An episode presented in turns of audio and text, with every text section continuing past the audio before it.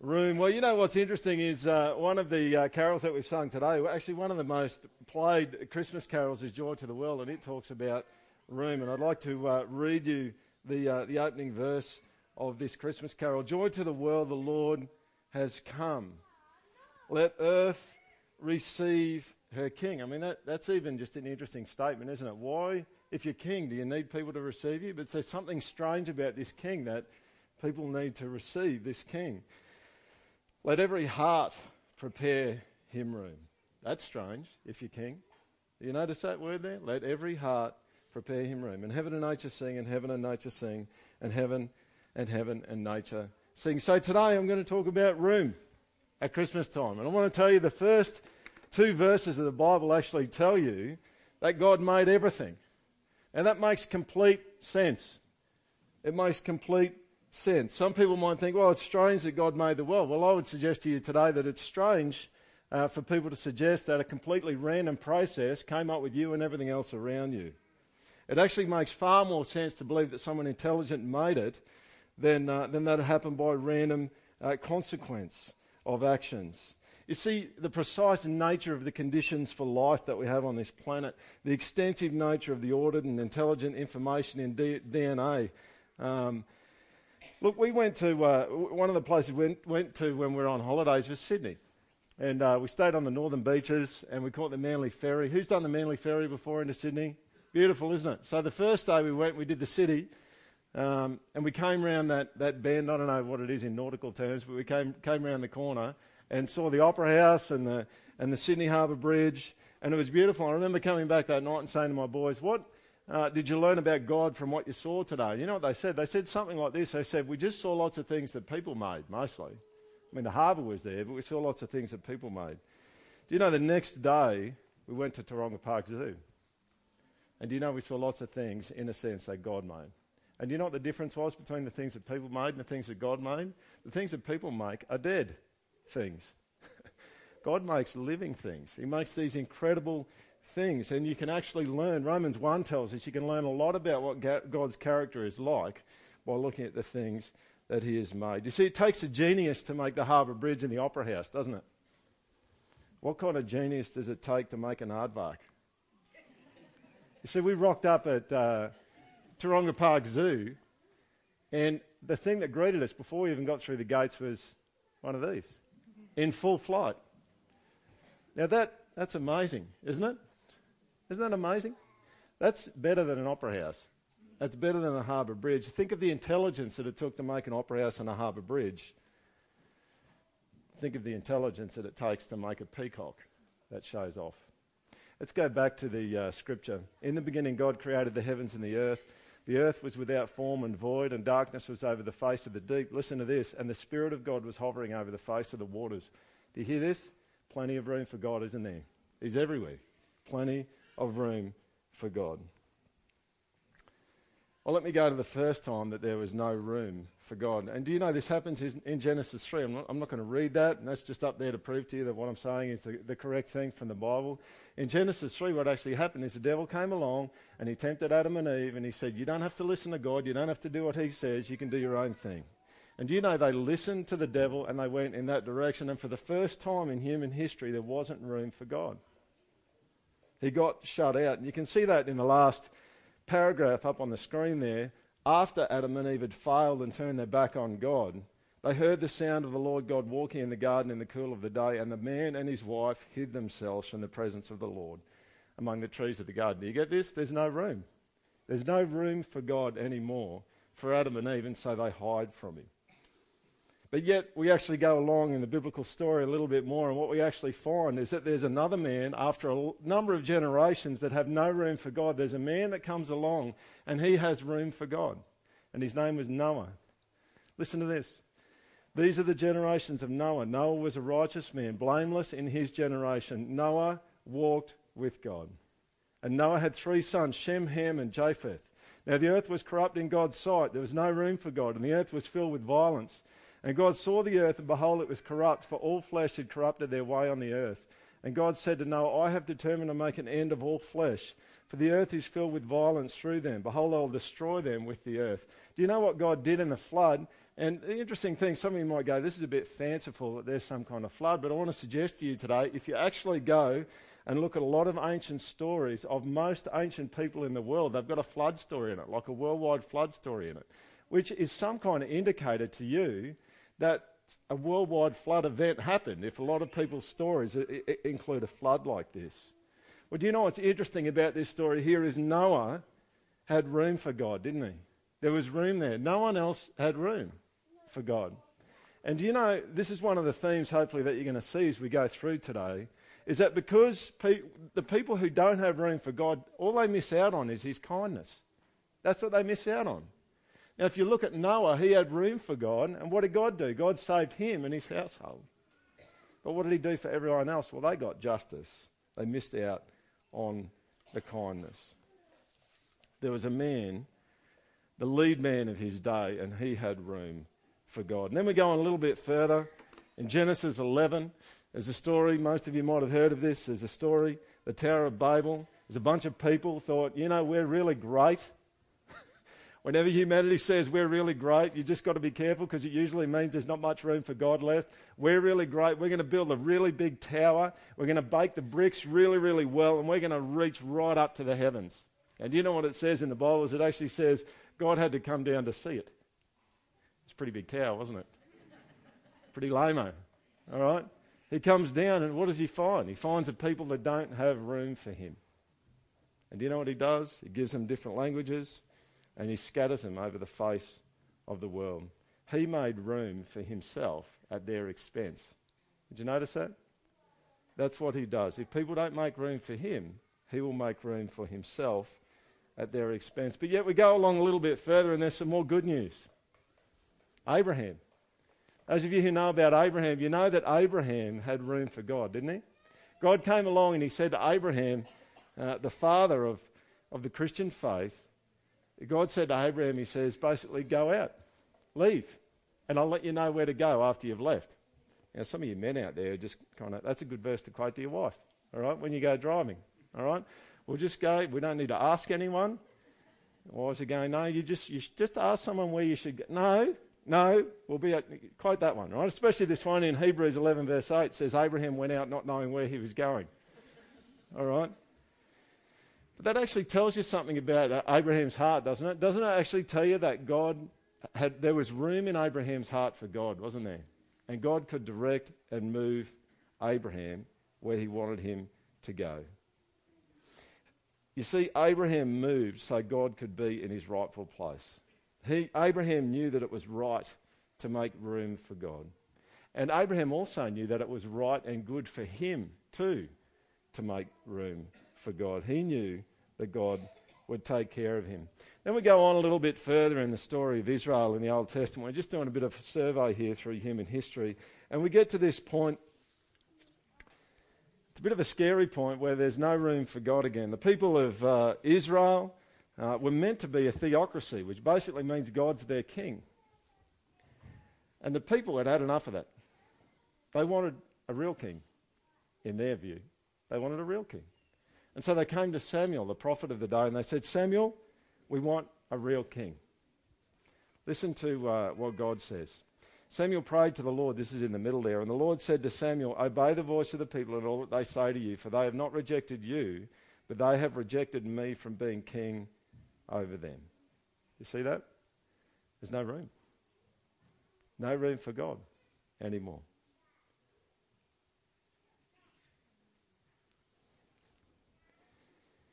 You see, God had been raising up people to lead Israel in Samuel's time, but none of those were ever meant to be king because God was always meant to be the one who was king. But it got to the point with the people where there was a time that that was not enough. A time where people didn't want God to be their king anymore and they wanted a real king, and there was no room. So the first king that was actually appointed was King Saul. And King Saul actually went pretty well for a while. He had a good burst at the start. He was kind of like someone running a marathon. He goes out hard at the start and then he kind of ran out of puff. All right? That's kind of what happened with Saul. And God gave uh, Saul a specific task at one point in time and said, I want you to go and do this. I want you to battle these people and I want you to devote everything to, the, to destruction, basically, that you get. Now, what happened with Saul is he decided he was going to keep a whole bunch of the booty, basically. And in doing that, we actually see uh, this section in 1, 1 Samuel 13, verse 14. Uh, this is God speaking to, uh, to Saul. The Lord has sought out a man after his own heart, and the Lord has commanded him to be prince over his people because you have not kept what the Lord commanded you. Do you get that? What's actually happening there is God saying to Saul, You didn't make room for me. You may have made room for me in lots of areas, but when I asked you to do this specific thing, you didn't make room for me.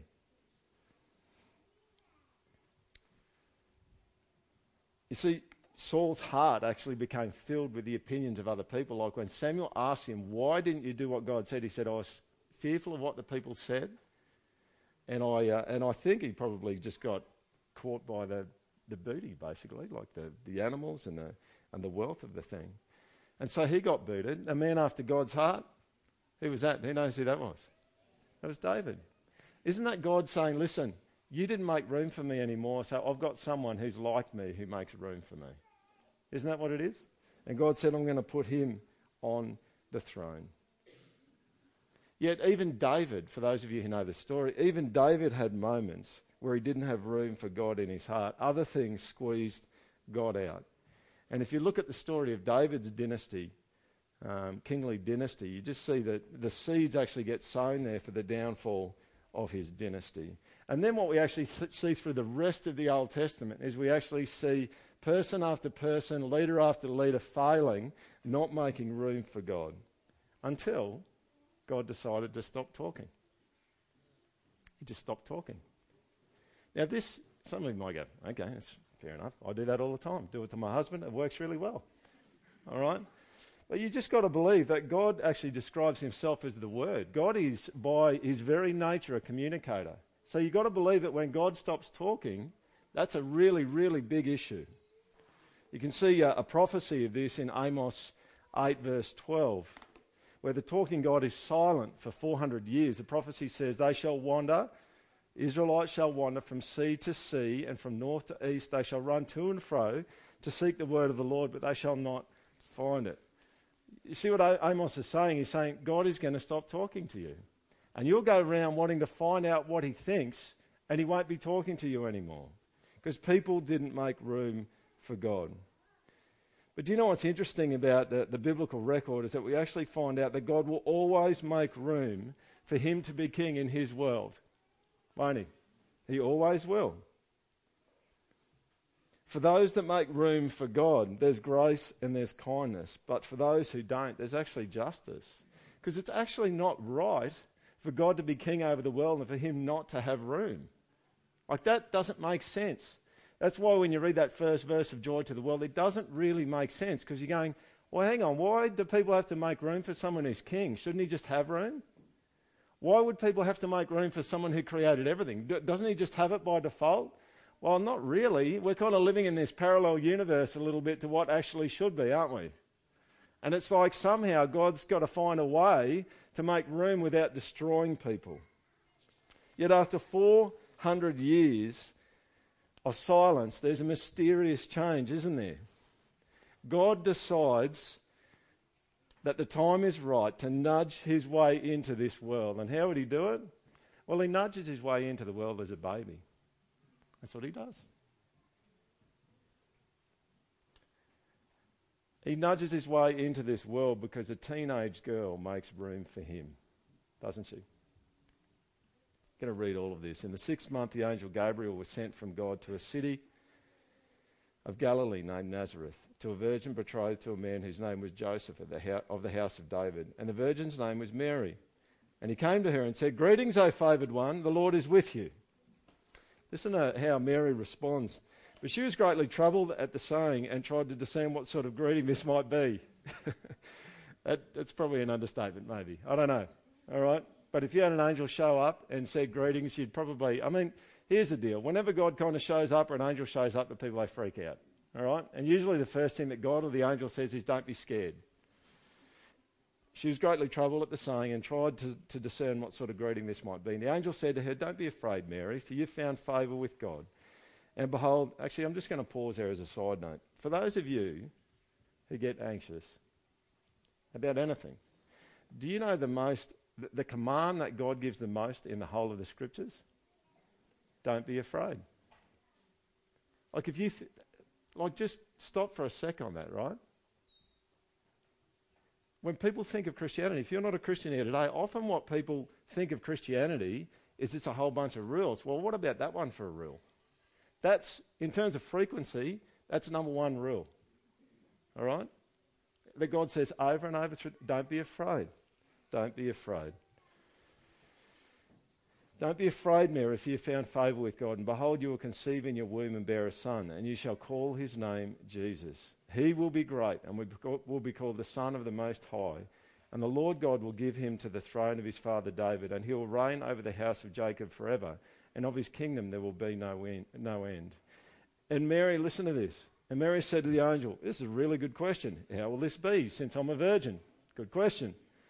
And the angel answered her, The Holy Spirit will come upon you, and the power of the Most High will overshadow you. Which is basically God saying, I'm God, I created everything, I created you, I can just do it. All right? Uh, Therefore, the child to be born will be called Holy, the Son of God. Listen to what Mary says and think about room. And Mary said, Behold, I am the servant of the Lord. Let it be to me according to your word. What's she saying? I'll make space for you. I'll move out of the middle and I'll make room for you. I will be displaced so you can have your rightful place. You see, what we've actually uh, been doing here is, I hope you've noticed, is we're switching from room to no room for God. And that's kind of human history, isn't it? It's just like room, no room, room, no room.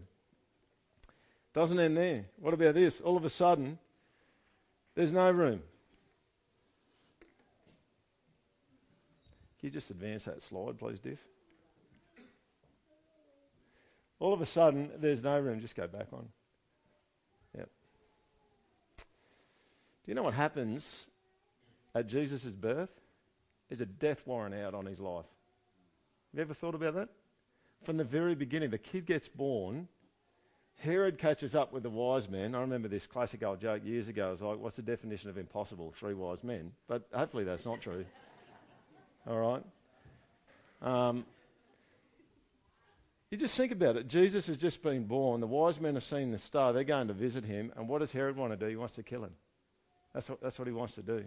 So you think about it. You just think, why does Herod want to kill a baby? Do you know why Herod wants to kill a baby? Partly because he's psycho, all right? Because that Herod was psycho, and you can read the stuff about it in uh, the Antiquities of the Jews in Josephus' historical writings. He was a Jewish historian about 400 AD. You can read all his stuff about uh, Herod. He was, he was kind of pretty nuts. I mean, he thought his own brother was going to try and take over the throne, so he killed his own brother, had his own brother killed. So uh, just a whole bunch of weird stuff, right?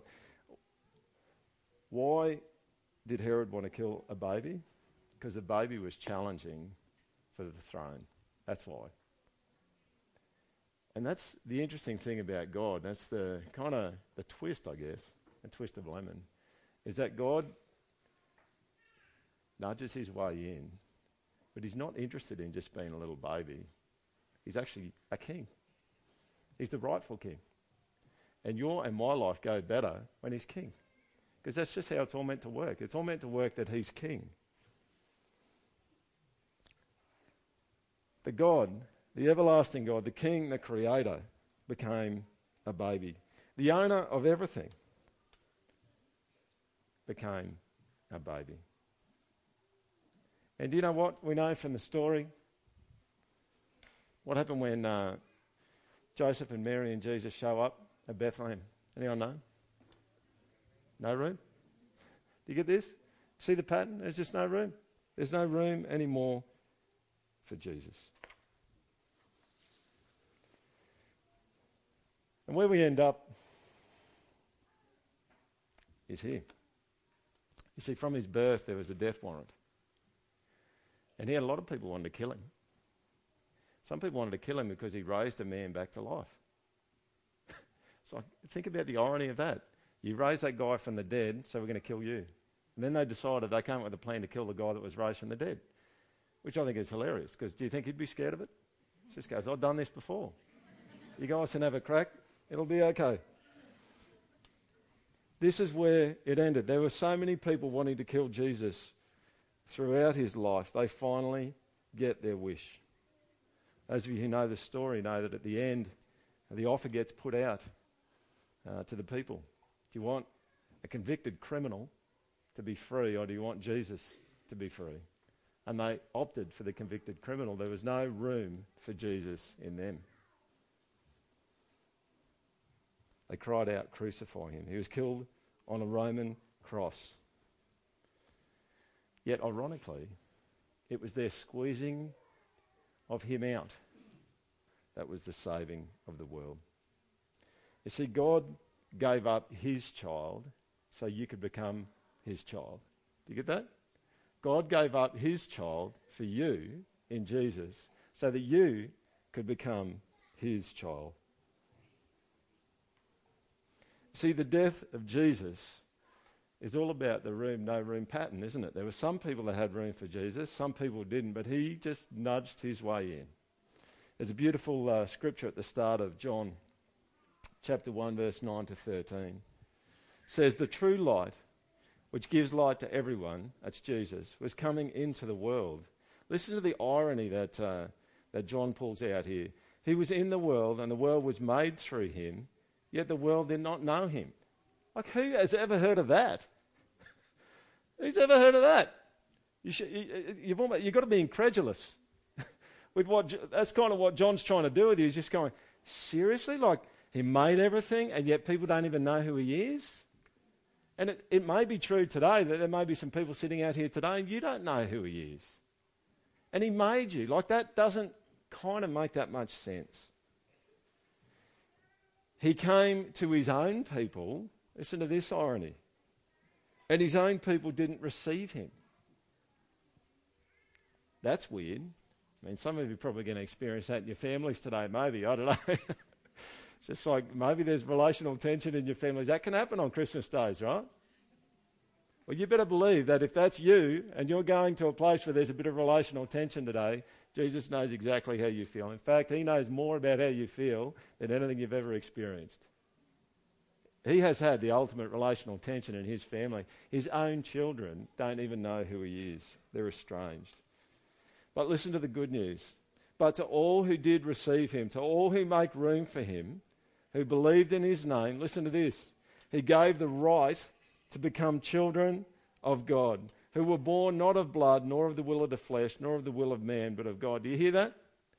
This is the great story of the whole of the universe. Is that you and I in Adam and Eve didn't make room for God, but He came as a baby he, God the Father, gave up his child so that you could become his child. That's the great story. Is anyone with me on that? Isn't that exciting? And that's what Christmas is about. Christmas is about a whole bunch of people that didn't make room for God, but God coming in, nudging his way in so that people will make room for him. And it leaves us with one question at the end here. Why don't people have room for God? Well, do you know, I think it's like the inn or the inns at Bethlehem. No vacancy. Isn't it? No vacancy. You see, this is the battle, isn't it? Is that the king wants to come. And he's a good king. But do we have, do you have, a no vacancy sign up, even today? Sometimes you can get, on Christmas Day, you can get consumed with presents. They can fill your heart, can't they? Uh, anxiety can fill your heart. We talked about that before. You know, sin, where you disobey God, where you want your way over God's way, that fills your heart. There's no room there, is there? You can be bitter. Bitterness can fill your heart, can't it? And leave no room for God. Troubles can leave no room, can't they? And I'm not in any way criticising people who have got no room in their heart because of troubles, but they have that way of happening, don't they? I mean, troubles kind of happen to you, and you just kind of go, I can't fit anything else in, I can't think about anything else, I've just got these troubles right in front of me. I tell you, materialism will leave no room. Boxing Day sales might not leave much room. Consumerism leaves no room. You know, iPhones can leave no room. Relational tension can leave no room. There's lots of things that you can stuff in your heart that put up the no vacancy sign. Or you could make room for him. And I believe there's lots of you here today that have made room for him. And I'm just encouraging you today to make lots of room for him. Let him be everything for you today. You see, the whole notion that humanity can shut God out, it's just ridiculous. It's, it's, it's insane, isn't it? When you think about that, like, if God is who he says he is, the actual human thought that we can just shut him out and we don't have to have any part of him is just insane. And I come back to a point that I made earlier. Do you know what happens if you shut God out? You just miss out on his kindness. That's what you miss out on. If you don't give him room, he will come and make room, but do you know what? You will miss out on his kindness. Because it's only right and fair that the king for whom people did not make room would be vindicated. It's only right and fair that the one who is the most valuable person in the whole universe, who gave up everything for you, would be treated as such by people that he created. You see, the ultimate definition, in a sense, of sin is your heart loving something that's not God. And as soon as you start to do that, do you know what starts to happen is you start to shrink. Because sin is constricting. We uh, had a, uh, the boys had a photo with a, a python at Taronga Zoo. They got to hold it. Uh, it got to hold one of them. and it was constricting on one of them. Not in a bad way. It was, it was fine, but it was constricting on one of them. Do you know? That's what sin does. It's constricting. It just squeezes in tighter and tighter, and people's worlds get smaller and smaller and smaller. I want to finish with this marvellous quote from uh, St. Augustine. Here's what he says Man's maker was made man that he, ruler of the stars, might nurse at his mother's breast, that the bread might hunger, the fountain thirst, the light sleep, the way be tired on its journey, that truth might be accused of false witnesses, the teacher be beaten with whips, the foundation be suspended on wood, that strength might grow weak. That the healer might be wounded.